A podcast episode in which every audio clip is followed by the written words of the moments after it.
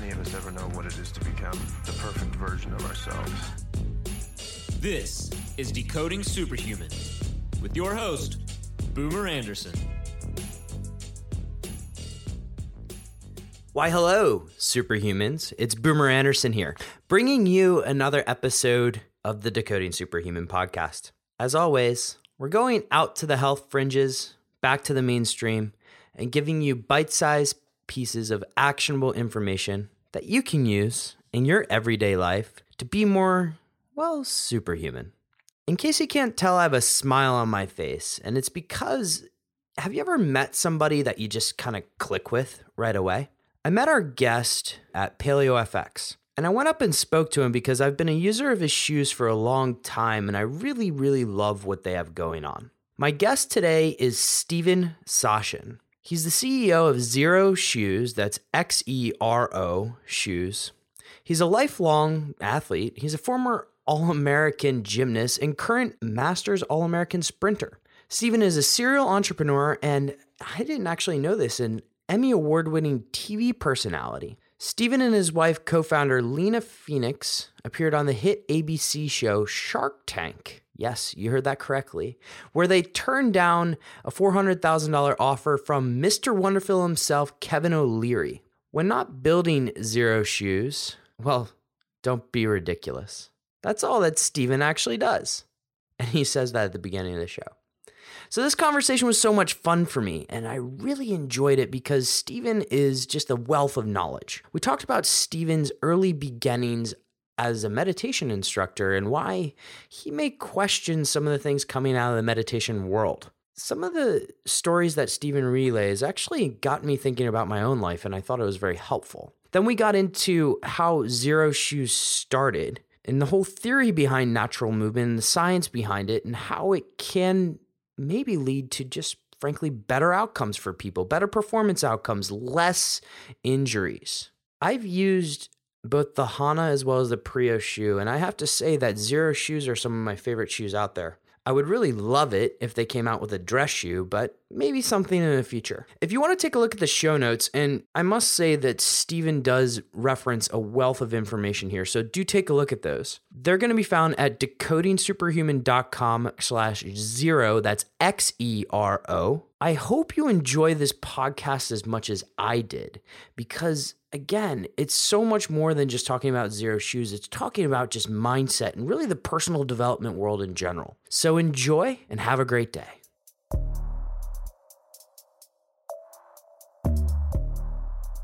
Steven, welcome to the show. Thank you so much. Very happy to be here. Well, I say that now, but I have no idea what's going to happen, so. Yeah, you may be hating me after a couple of minutes, a few volleys here. But, Steven, we had the chance to talk at Paleo FX, and I'm so glad we were able to catch up on this forum because our conversation was so interesting to me that I had to have you back on. Well, thank you. And so you were telling me a little bit about your background. And before you got into creating what I will call the most epic barefoot technology shoes ever, and maybe I'm not classifying that right, but you were a longtime meditator. How did you get into meditation, and what type of meditation were you doing? I'm sorry, I'm laughing because I hadn't thought about the answer to this question in a long time. So when I was in fifth grade, the principal of my elementary school sent a letter home to my parents that said, please ask Steven to stop hypnotizing the fifth grade class. So you're not old enough to remember, but there was a catalog for kids and particularly young boys. It was the greatest catalog ever. It was the Johnson Smith catalog. Smith catalog was just a whole bunch of little goofy, weird things. I mean, look it up. You find it online and you'll see the stuff that's in there. You will regret that it no longer exists in the way that it does.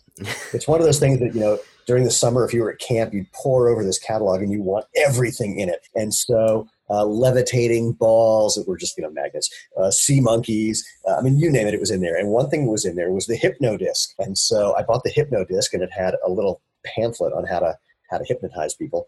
And so I just followed the instructions with the pamphlet. And then I I was a geek, so I found all these books in the library about how to do hypnosis.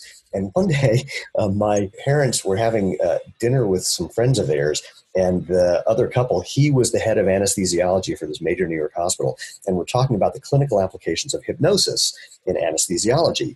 And about 20 minutes into the conversation, he just stops dead in his tracks, and he just looks at me and goes, "You're 10. and I remember thinking, yeah. So that was what kind of just, I had always been interested in mind things. And so when I was about 8 to 10 is when I started doing self-hypnosis, which is a form of meditation. And then was just kept looking around and experimenting when my serious practice, if you want to call it that, began, oh my gosh. Yeah. When I think of it this way, my serious practice began when I was about 18, and I had moved to Manhattan for the summer. I found a couple of books in the Strand bookstore, which again, if you've ever been to New York and haven't gone to the Strand bookstore, you have to go. It's the greatest bookstore ever. And it was even better way back when it was just totally funky, and you would find just the most amazing things. And I found a book about this one particular lineage of Vipassana. So most people know Vipassana through Jack Kornfield and Joseph Goldstein and Sharon Salzberg and that crowd. But there was a number of other lineages. In fact, if you go to Asia, there are a number of different lineages of Vipassana. There's a book called Living Buddhist Masters that talks about at least a dozen different lineages. And the one that I found in this book was started by this Burmese teacher named Uba Khin. And most people know Uba Khin through one of his students, a guy named S.N. Goenka, who died a few years ago. And Goenka and his people have led 10-day Vipassana courses all around the world. I mean, thousands and thousands of them. And I started doing those. I did, 20 plus of those. And so that was the foundation of my serious practice, if you will. And I did that. I'll leave this as kind of a cliffhanger. I did that pretty assiduously till I was about 38. Now that prompts you to ask a question. So there's a few questions actually there, right? Okay. I think one is more pressing than others, but I guess I don't know how old you are now, Steven, but 56. Okay. So there's a gap between 38 and where you are right now. Yeah. How did you spend that, if you don't mind going into it, or should we talk directly about Xero? No, I don't mind at all. So, the appropriate question, the way to frame it would be, what happened at 38? So yeah, I guess that, let's start there. What did you do? Well, yeah. Steven, why 38? Why did 38 all of a sudden end meditation? Funny that you asked, Boomer. So what happened was a couple of things. One is I had become friendly with a bunch of people's gurus. I'm just one of these people who, if someone's up teaching the thing, I don't find myself intimidated or putting them on a pedestal. I view them as people that I should talk to.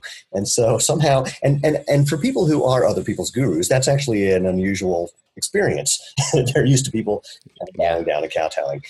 So I had become friendly with a number of these people who had been the leaders of the meditation world for decades. And I had some interesting conversations. One of my favorites is a guy who's a very big deal Zen teacher who said to me, if my students knew what happened in my mind when I sat down every morning, they would first fire me and probably kill me. And the number of people that I met who were teaching, whose lives were very different than what they were presenting themselves as, who clearly had not received the golden ticket. In other words, the promise of meditation is one thing, and the reality of their experience was not living up to that promise. Buddhism 101, the point of Buddhism is the end of suffering. These people had not gotten anywhere close to anything resembling the end of suffering. Almost all of them had some experience where something happened that was quite profound, but there was not this state change to a way of being where suffering was no longer a phenomenon.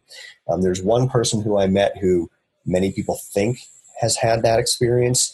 I have some evidence that that's not necessarily the case. And if it is, and even if it is, let's just look at the numbers. How many people have been engaged in this practice over the last few thousand years, and how many of them have gotten the end result? The number is so small, if not zero. The number is so small as to be inconsequential. The idea that it would happen to you, in fact, I'm going to ramble for a while because this is such an interesting topic for me. I sat with a guy who I happened to be in India for a friend's wedding, Indian guy. And I sat with this one teacher for a morning because people said, you got to meet this guy. And someone said to him after his hours and hours of talking about whatever enlightenment was according to his perspective, they said, well, how did you come to this realization? And he said, well, I was just born with it. And I looked around the room going, did anybody else just hear that? I mean, he just basically said, there's no hope for any of you. Or more accurately, what he really said is, if this realization that I'm claiming I have is going to happen for you, there's nothing you can do about it. You can't make it happen. You can't make it not happen. It's out of your control. And again, I'm looking around the room going, why is everyone still sitting here? And the reason they were still sitting there is at the end of his 3.5 hours, he threw a carrot at the end of the stick and said, here's something you can do that, well, I may as well tell you. He said, here's a thing you can do while you're waiting to see if this happens. At the end of the day, sit down, relax, have a beer if you need to have a beer, have something harder if you need something harder. I laughed, no one else did. And then think, what did you do today? What were you responsible for? And check and see how you were responsible for it. And if you think that you were responsible because there was a thought that arose that then led you to do something, just ask yourself, did you make that thought arise or did it just appear? Now, I really like this because I had at that time been teaching something similar, but then he added something that I never added, which is if you keep pondering this, you will eventually come to this realization that I just described. And I went, son of a bitch, you just spent 3 hours saying there's nowhere to go and nothing to do and no one who can do it. And now you just threw a carrot out saying, if you do this technique, it'll guarantee that it gets you there. That's why people sit in this room day after day after day after day. So, I found that really annoying. And I saw and see that a lot in the meditative and spiritual world, people saying nothing ever happened to no one. And my answer to them is, then why do you know the date and time at which it happened? And why did you change your name to something Hindu after that? So backing up. So at 38, two things happened. One is I kept seeing, it finally hit me that not only had I not received the benefits that I thought were promised in all the texts, but no one that I knew did, especially the teachers. But the bigger thing that happened was this. I realized that my entire practice had been based on this very subtle idea that there was something maybe fundamentally wrong with me, but something wrong with me. I couldn't even necessarily put my finger on it, that meditation would cure. It would fix it. I would get some sort of bonus points at the end. And I started investigating that fundamental idea. Is there something wrong with me? Or what are the things that I think are wrong with me? And what's the evidence that these things are wrong with me? And the whole idea of something wrong with me fell apart. I was no longer able to believe that. I'm not saying I'm perfect. I'm not saying I'm not an asshole. Some, if not much of the time, depends on who you ask, or what kind of conversation we're having. I'm actually not most of the time, but regardless, I'm not trying to make any positive claim. I'm merely claiming that the concept that there's something wrong with me has no weight. And since my practice was based on this idea that I was trying to fix something wrong with me, I could no longer continue it. But I've had this lifelong fascination with how the mind works. As an undergraduate in college, I was doing research in cognitive psychology. I did research on cognitive aspects of motor skill acquisition and things like, do we have an innate sense of rhythm? And I've always been fascinated with how the mind works. And so what I found myself doing is sitting in our hot tub at night, examining the mechanism of perception itself, the function of awareness. Like, how do we know things? How do we think, basically? And in looking at the process, rather than trying to manipulate the process. So meditation fundamentally is a manipulation of the process. You're trying to focus your attention. You're trying to, or be open to things just happening as they are. Whatever your practice is, it's a certain kind of manipulation from your normal day-to-day experience. I instead just started looking at the function or the mechanism of the day-to-day experience. And interestingly, when you do that, then that starts to fall apart and you end up having these rather profound changes in the experience of subject and object. And of everything, frankly. And this was just something I was doing kind of casually. It was fun. I came up with a dozen or so these different practices. One day, a friend of mine essentially talked me into teaching them, and it turned into a thing that I did a course and recorded it, and it turned into a thing that I referred to as the Instant Advanced Meditation Course. So for people who know the different lineages of meditation, it was an sort of Advaita or Dzogchen style of meditation or awareness. So these are non-dual styles of practice. And again, a number of different techniques. And I developed this course, and I was offering this both in real time around the world and online and through CDs that I made back in the days when you had CDs. and I did that up until the time we started Xero Shoes. In fact, we were planning on doing kind of a major launch of that project. And then Xero Shoes started happening. And there was one other thing that happened, and this is the end of the long answer to your simple question. The more popular this stuff got, the more I kept running into people who had a very strong identity of being seekers. And what that means is that if you can show them something where they no longer need to seek because they can find what they've been looking for, it can really mess with their identity. And there are some people who really don't like that. They like the identity of being a seeker. And so when you mess with someone's identity, they only have a couple of choices. One is just their identity. The other is run from the room screaming. And the third is try and take you down because you're clearly the cause of their lack of identity. Yeah. Now, since I had no messianic intentions at all, nor did I have any arrogant intentions that anyone needed to hear a word I had to say, I couldn't justify the increasing level of annoyance that would come from people who just would rather scream and yell and blame and attack than have a simple experience of, you know, everything being okay. Mm-hmm. I just couldn't think of a reason to make my life unhappy. And even if the unhappy factor was 10% of the happy factor, my wife and I were retired at the time. I wasn't doing this for the money. I wasn't doing it for self-aggrandizement. It just, that amount of unfun was really unfun. Mm-hmm. So I stopped. And that was 10 years later. So you completely, it sounds like you found a way to completely obliterate the self-help industry in a way. Yep. And as a result, you have 10% of people that are coming to this experience who are desperately seeking that quote unquote enlightenment, and they came after you. And well, you know, look, there are people who, I live outside of Boulder, Colorado. I lived in Boulder for 21 years. There are people whose entire identity is being a spiritual seeker, going to workshops every weekend to try to improve themselves in some way. And you ask them, you know, how's it going? And look, I'll confess, every now and then I miss the unbridled optimism that arises when you hear someone suggest that they have some technique that will give you the thing that you want. I don't miss the unbridled depression that occurs when you find it's yet another thing that doesn't work, that didn't give you what it was promised, and that the only conclusion you can come to is there's something wrong with you because that's what the damn teacher just told you. I find that reprehensible. I find it morally repugnant. And so, yeah, the end of the self-help movement is easy. We just need to start thinking about things from an evolutionary psychology perspective. Most of what we think of as evidence of a problem about who we are is just the evidence that we're human beings. This is the way humans are built. So one day I'm walking with a friend of mine and she made some comment. She says something like, I just need to, you know, listen to my body so I know what it wants to eat. And I literally fell on the ground laughing hysterically. And she said, what's going on? I said, well, first of all, I used to say something like that, but I never heard it until you just said it. So you have this idea that somehow there's this thing called listening to your body. I don't know what the hell that means. That when you listen, it's going to tell you what foods to eat that will eventually put you in a state that you want to be in, a certain kind of health, or more accurately, a certain shape of your body. I know what your body wants to eat: French fries and ice cream and chocolate bars.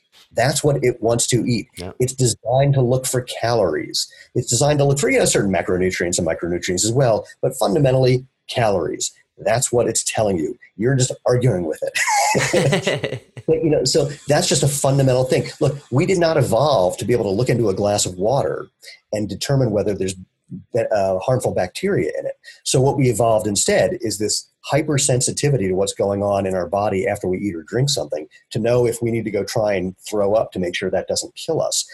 We have a lot of hypersensitivities to things going wrong because that's how we stayed alive. And since nothing is threatening to kill us on a regular basis, we just apply that same looking for something wrong to our internal state. That doesn't mean it's wrong. We have, quote, unpleasant thoughts. So what? This is brilliant. So as you're sitting there in your hot tub and sort of unpacking this question of like, okay, is there anything wrong with me? Was there anything that got you started? Because to me, this is exactly how I feel. But what got you started along that path? And after this, I do want to get into the shoes because that's the main purpose of the show. But yeah, when a mommy loves a daddy very much, mm-hmm. and I say that half in jest. It was look, I'm a 5'5" guy. For the same reason I'm 5'5" is the same reason that stuff was interesting to me. It's just one of those. That's the way I came out of it. I have the particular way my brain seems to work. The things I find fascinating, that's just the way it is. It's now that doesn't mean it can't necessarily be engendered in someone else, but it's sort of like the another bit of nonsense, the 10,000-hour rule about becoming a master in something. And the reason I say it's nonsense is there's lots of people who spend 10,000 plus hours who are not masters, and there's many people who become masters and fewer. But the bigger thing is anyone, regardless whether they spent 10,000 plus or minus or became a master, it's why is it that they're the kind of person who wants to spend that time doing that thing? That's the irreproducible phenomenon. You can't fake that. You can't just put in the hours. You've got to be the kind of person who wants to put in the hours and who has the skill to back it up. It's a combination. It's not as simple as it's just putting in the hours. So same thing. People, for some reason, people think that when it comes to meditation and mental phenomenon, that we all have the same propensity and opportunity and skill set in the way they would never think about that when it comes to athletics or math or, fill in the blank on whatever other endeavor of human society there is. We think that we all have the same possibilities. And that just doesn't seem to be the case. Some people are better at math than others, just the way it is. Some people are better at meditating than others, just the way it is. One of my good friends is a Tibetan monk, like actual Tibetan guy. And one day he calls me up and he says, "Hey, I'm leaving monastery." I said, "Leaving monastery? Why?" He goes, "Too much politics." And it's like the place where you think that politics don't exist, right? Exactly. And it hit me that the people that stay in the monastery for a long time, they just have that whatever psychological trait that allows them to live in that comfortably. And it's not because they're not living in it because they are fill in the blank, whatever quality we think they have. They're just the kind of person for whom that works and other people not. No big deal. You seem to have this extremely investigative personality, and you've gone through meditation and sort of breaking down this whole self-help industry. How did you transition into shoes? Well, you just nailed it. And that was really very astute and clever of you. My whole thing is investigation. It's looking one step underneath whatever I thought the bottom of the thing is. And so what happened for shoes is the same kind of thing, but the impetus was that I got back into sprinting when I was 45 after a 30-year break and was getting injured pretty much constantly. And a friend of mine suggested that I take off my shoes and run barefoot and see if I learned anything from doing that. And what I learned was why I was getting injured, and I learned how to correct the thing that was causing my injuries, because doing it wrong when you're barefoot hurts. Doing it right does not hurt. In shoes, you can't tell the difference. And so that was problematic. And so once I had that experience of natural movement and the benefit that I got from natural movement, my injuries went away. I got faster. I became a Masters All-American sprinter. Technically for men over 55, you could be talking to the fastest Jew in the world. That's great. We haven't had the race yet, but so I looked at the results. So I just got fascinated with the same question of what's the essential truth about footwear. And what you discover pretty much effortlessly is that in the last 45 to 50 years of the modern running shoe, there's zero evidence that these things improve performance or reduce injury. And what happened in a way back in the early 70s was kind of like, for people who remember the VCR wars between Betamax and VHS, mm-hmm. Betamax was the superior technology, VHS won because of marketing, mostly because they made it available free. And so porn people started using it. But the same thing happened with footwear. There was a natural movement style of footwear that existed. And then Nike came out with, big padded motion control stuff and sold better. And the footwear industry is just a ton of copycats. And so that became the industry standard, despite a complete lack of evidence for the benefit. And in fact, some recent research shows that the very design of those shoes could be causing the problems that those shoes claim that they help cure. We're going to unpack the whole benefits of zero drop shoes or zero shoes in general. But yeah. Okay, so you decided to start a shoe company and... Oh, that's overstating it. What happened was I started making these minimalist sandals based on this 10,000-year-old idea mm-hmm. for myself. friends, and it was a shampoo commercial. They told two friends, and they told two friends, and they told two friends. Yeah, the fractal kind of build out, right? Yeah. And a guy named Michael Sandler was writing a book called Barefoot Running. Mm-hmm. He had a contract for that. And he said, hey, if you treated this little hobby like a business and had a website, I would put you in this book. Now, I had built about 1,000 websites up to that point. So I rush home and I pitched this idea to my wife. And she says, wow, this is a really stupid idea. And definitely do not do this. And I said, yeah, okay. And she goes to bed around 9. And I think by about 10:30, I had a website up. And we thought it would be just a little hobby thing that we would do. Maybe we'd make a car payment. And within 6 weeks, it was our full-time job. And not very long after, we realized that what we were on is the beginning of a revolution of waking people up to the reality of natural movement and the benefits of natural movement. And away we went. And it has been just a ride that we've been on. You know, it has been one amazing lucky phenomenon after another, backed up by a shit ton of hard work. But yeah, the idea that we decided to do this is greatly overstating reality. I love hearing stories like that, by the way. It's fantastic. It's kind of how I landed in the podcast world as well. But in terms of natural movement, do you mind just going into a little bit around the benefits and the science and everything behind natural Sure. movement, specifically barefoot? Because I know you've probably delved into all of this in great detail, and I'd love to hear it. Well, let's just start with a simple thing. 1/4 of the bones and joints of your whole body are in your feet and ankles. You have more nerve endings in the sole of your feet than anywhere at your fingertips and your lips. This is not an accident. You're supposed to use these things. They're supposed to bend and move and flex and feel the world. If you don't let them do that job, that function tries to move upstream into joints that aren't designed for that. Your ankle, your knee, your hip, your back. And since those joints aren't designed for that, that can cause all manner of pain and problem. There's no other part of your body where you would think that you're not supposed to use it. There's no other part of your body where if you stop using it, you don't lose it. And so natural movement is just letting your feet do what they're made to do, bend, flex, move, and feel, to the extent that you can do that while dealing with some realities, like there's certain circumstances where you need a little protection, or there's certain circumstances where for fashion reasons or for social acceptability, you can't be barefoot. And so our goal is to make footwear that allows you to have as much of that minimalist barefoot experience as possible, given those other constraints. We're the first ones to say that A, barefoot is best, and B, what our shoes are doing, even though they're super close to barefoot, is not the same. Because when you just put your foot on any surface, even a smooth surface, you get so many different sensations and so much different feedback than you do if you just put a little 4mm piece of rubber between you and the ground, which is what our simplest product does. So we just try to do the best we can. Irene Davis at Harvard, she's this wonderful researcher. She's mostly researching minimalist footwear because she says most people aren't going to go barefoot. So let's just deal with giving the most people the most value we can, given the constraints of reality. There's a number of different ways I can go here. So you covered a little bit of in terms of ankle mobility. Is there any truth to the matter? I saw some research pieces about how it's more calorie efficient to be in sort of a minimalist shoe. Is that correct, or is that just a little unfounded?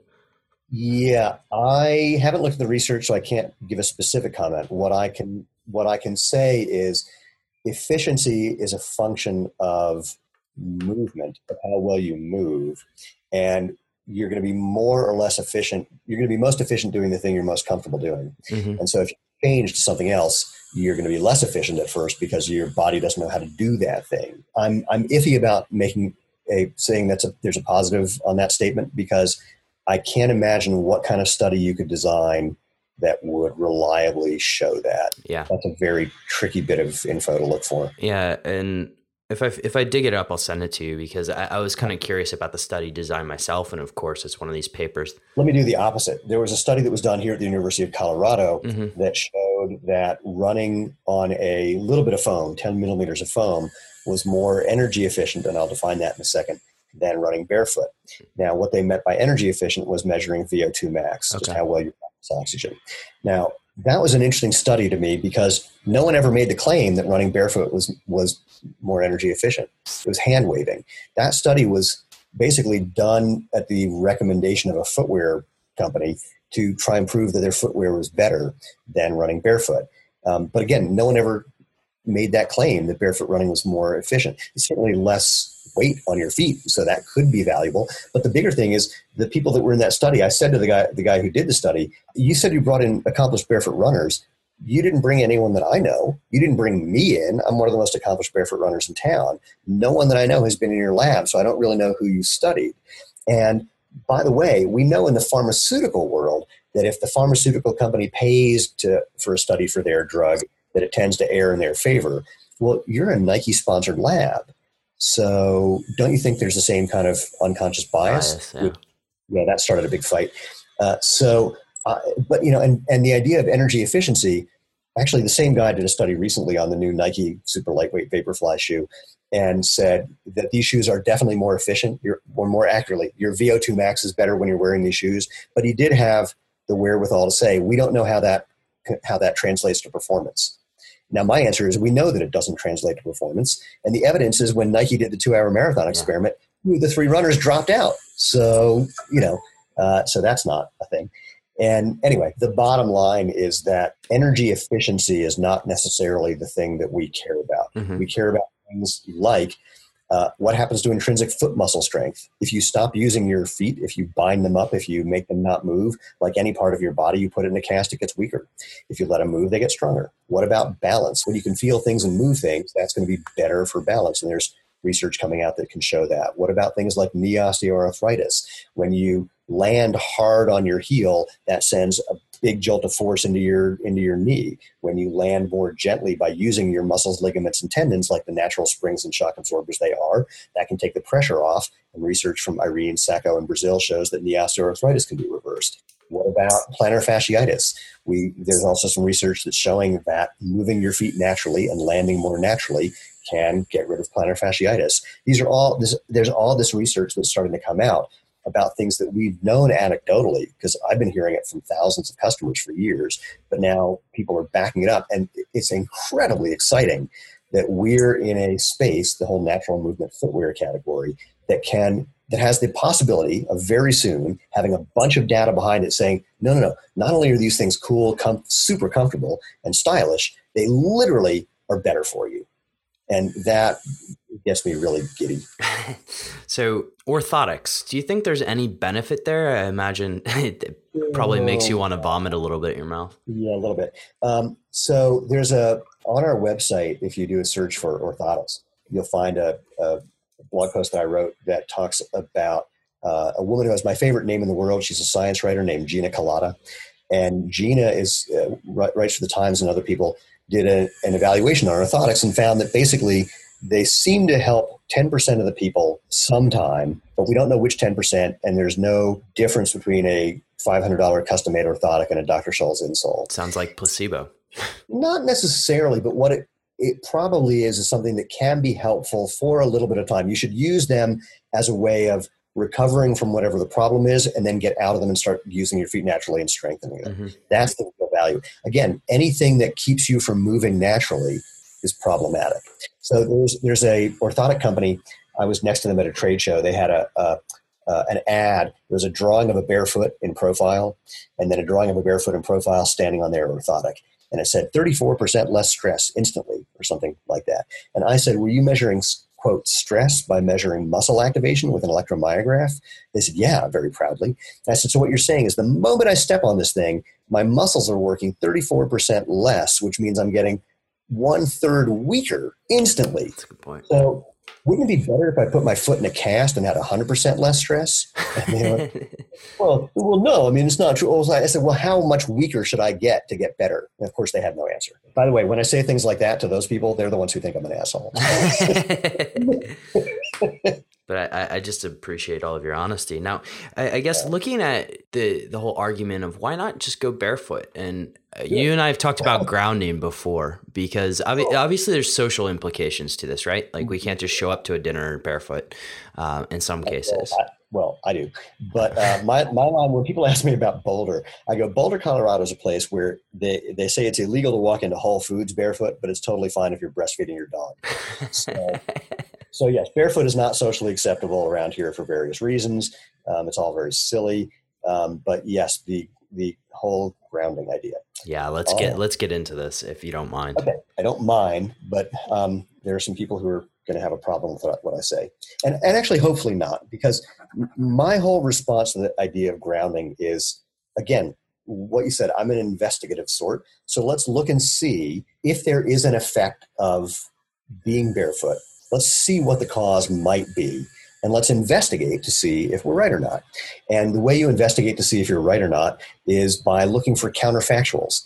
Look to see if there are examples of the exact opposite of what you think is true to see if it's what happens. So like the guys who invented cold fusion, or they thought they invented cold fusion, one physicist said to them, everything that you do is founded on the idea that you're using heavy water. You're using deuterium instead of hydrogen.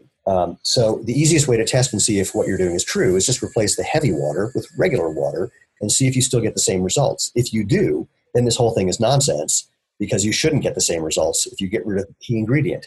And so they tested by putting in regular water and got the same results and went, whoops. Okay, so for people who don't know, the fundamental premise about grounding goes like this. Every major thing going wrong in your body is caused by inflammation. The inflammation is caused by free radicals. Free radicals can be neutralized if you get these electrons that are in the ground to come up through your feet into your body. And then everything will be great.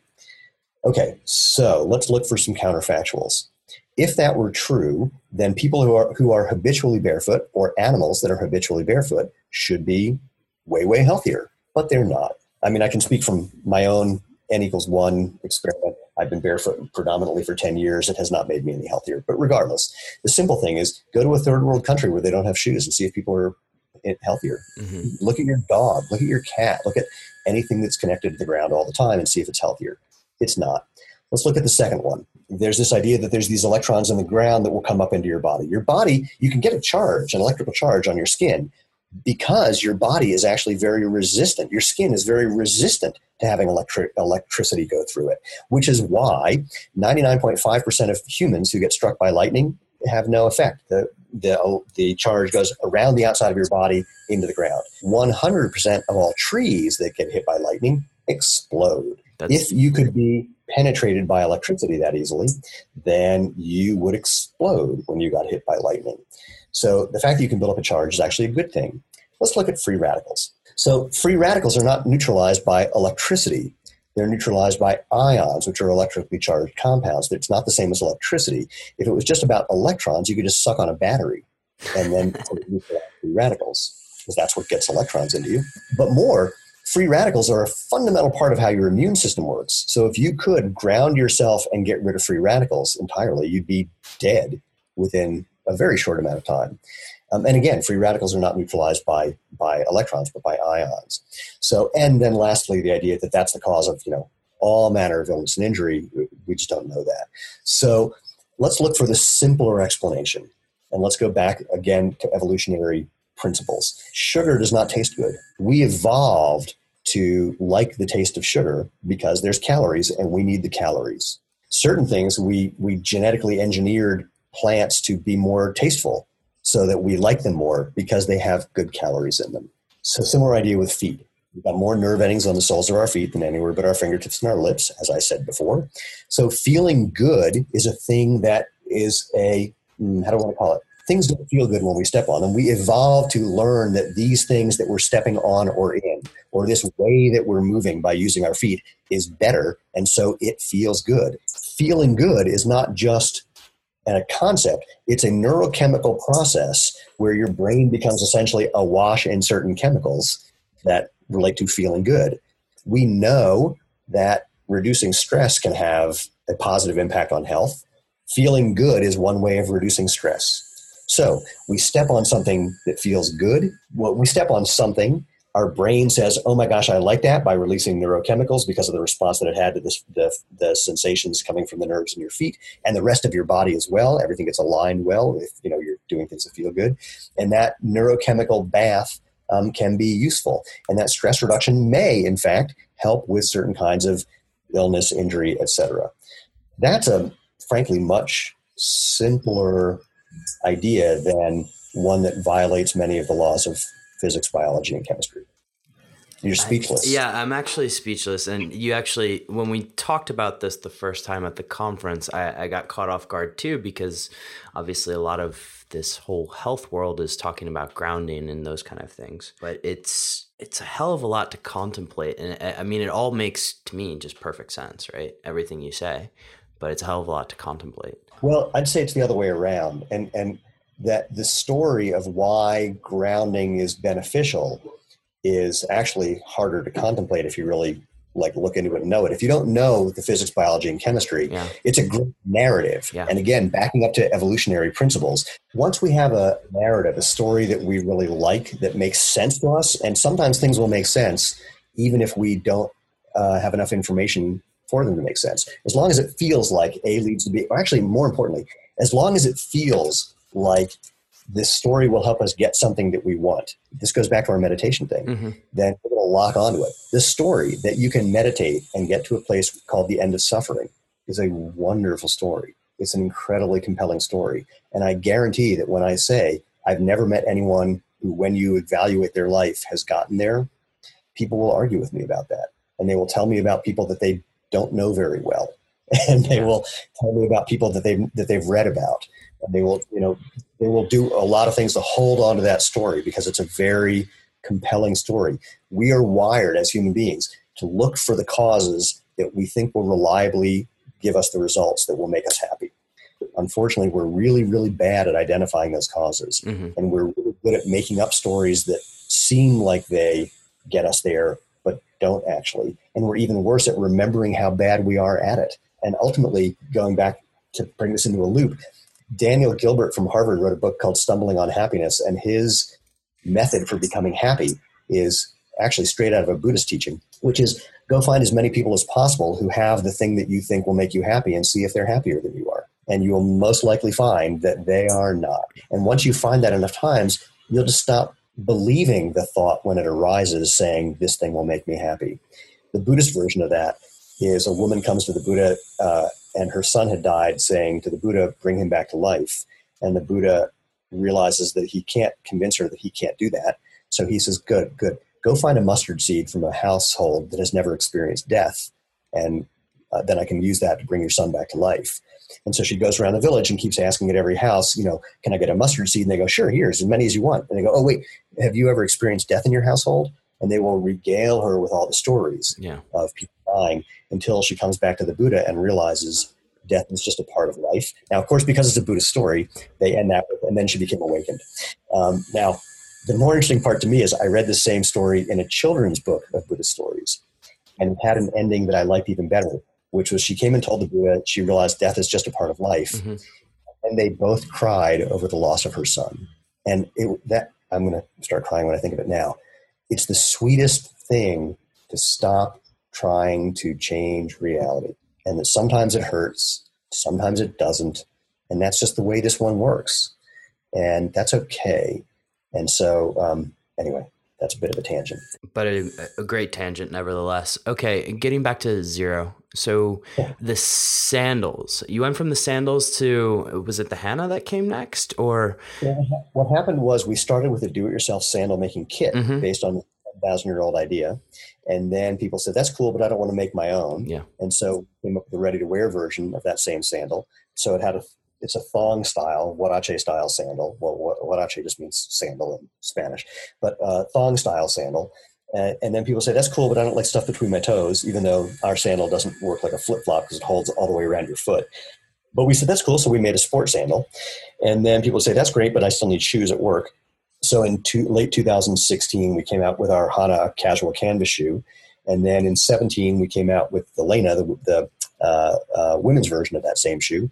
And then in 2000, I can't keep track of time anymore. Then we came out with our Prio, our running shoe. And then late 2017, our lightweight hiking boot, the Daylight Hiker, our Colton, our leather chukka style boot.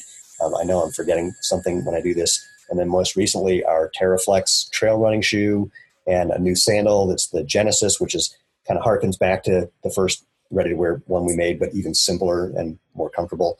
And then we got another dozen things on our to-do list. So is one of those dress shoes. Well, the Colton, if you treat the leather, if you wax it or oil it, it can kind of fake its way into being a dress shoe. Mm-hmm. Our commitment is to natural movement, and our commitment is to give people products that they can use and enjoy and experience the benefits of natural movement throughout their entire day.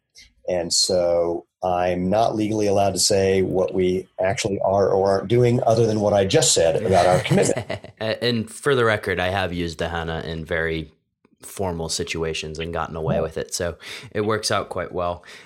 Steven, I know you have to go soon, but final three sort of rapid fire questions for you. Top tool or technology you're using to reach peak performance? You could say your shoes if you want. Every night when Lane and I go home, we grab some food and we sit in front of the television on our couch and hug each other, whatever we're doing. It's how we decompress and relax and get some time to enjoy each other's company in a very hectic business world. That's a great one. I guess top trick for enhancing your overall cognition. I have no idea. I mean, I literally can't think of any. First of all, I don't have a frame of reference for what enhancing my cognition would be. Mm-hmm. So I don't know how I would answer that. Enhancing focus. Wait for it. And what I mean by that is there's times where I get more done in a day than I will normally do in a week. And I have no way of predicting that. And I have no way of causing that. It just, when it happens, I run with it and I just wait till it's over. And then I know the next day I'm going to be completely non-productive, and that's cool. How you put that is that's resonating with me very well. Last one is favorite book on peak performance. None, because again, I don't know. Wait, I got to tell this quick story. So a friend of mine's a world champion marathon runner, mm-hmm. and someone was talking to her about being in the zone, how she gets in the zone and what she does to be in the zone. And it's all about the zone. And after she went on this 20-minute talk about what she does to get in the zone and blah, blah, blah, I said, ever have any, set any personal bests when you felt like shit and weren't in the zone? And she goes, oh, well, yeah. I said, ever feel like you were in the zone and did not finish the race? She goes, yeah. I said, well, there goes that zone crap. So I don't have, again, it's not something I concern myself with. And anyone who claims that they have a specific technique that reliably does this and reliably produces results, I'd be quite skeptical of. Mm-hmm. That said, it's the flip side. So the best thing for me is that I just don't care what I think. So I got over the idea that there's some way to think, some way to be, something that is required to get the result that I want. And when that thought comes up, I just don't really give a crap about it. And so I just try and do as much as I can do when I can do it. And when I can't, it's just one of those days. There's certain kinds of things, content that I just can't write it till I write it. I wrote a piece for a couple of magazines recently, and I sent it to the editor and I said, my apologies, I just wrote this in one draft and I haven't edited it yet. And the guy wrote me back and said, are you kidding me? And I said, why? He goes, this is like ready to publish. And I said, well, I had to wait till it was in my head clearly, and then I just got it out of my head. Mm-hmm. But I couldn't have done it before it happened. I tried to work on it before it was there, and it didn't work. And so some days it's there, some days it's not, and I just don't care which day it is because it's out of my control. Yeah. So, you know, I do the best I can when I can do it, and I do the best I can when I can't do it. Steven, this is absolutely brilliant. I do know you have to go, but I want to say thank you for the shoes. Hana as well as the Prio. I love them. I wear them pretty much every single day, except when I'm barefoot, of course. And I'll give the sandals a try the next time I'm in the U.S. Well, thank you so much. It's always a pleasure to have this conversation because I don't really get to do it very often. And it's my favorite conversation. And even more, it's my favorite conversation when I get to do it with someone who gets the whole breadth of what we're talking about, which you do. So that was a real treat. Thanks. Great. Well, Steven, thank you so much. And everybody listening, thank you for tuning in. All the show notes will be found at decodingsuperhuman.com/0. That's Xero. And I look forward to hearing from you guys soon.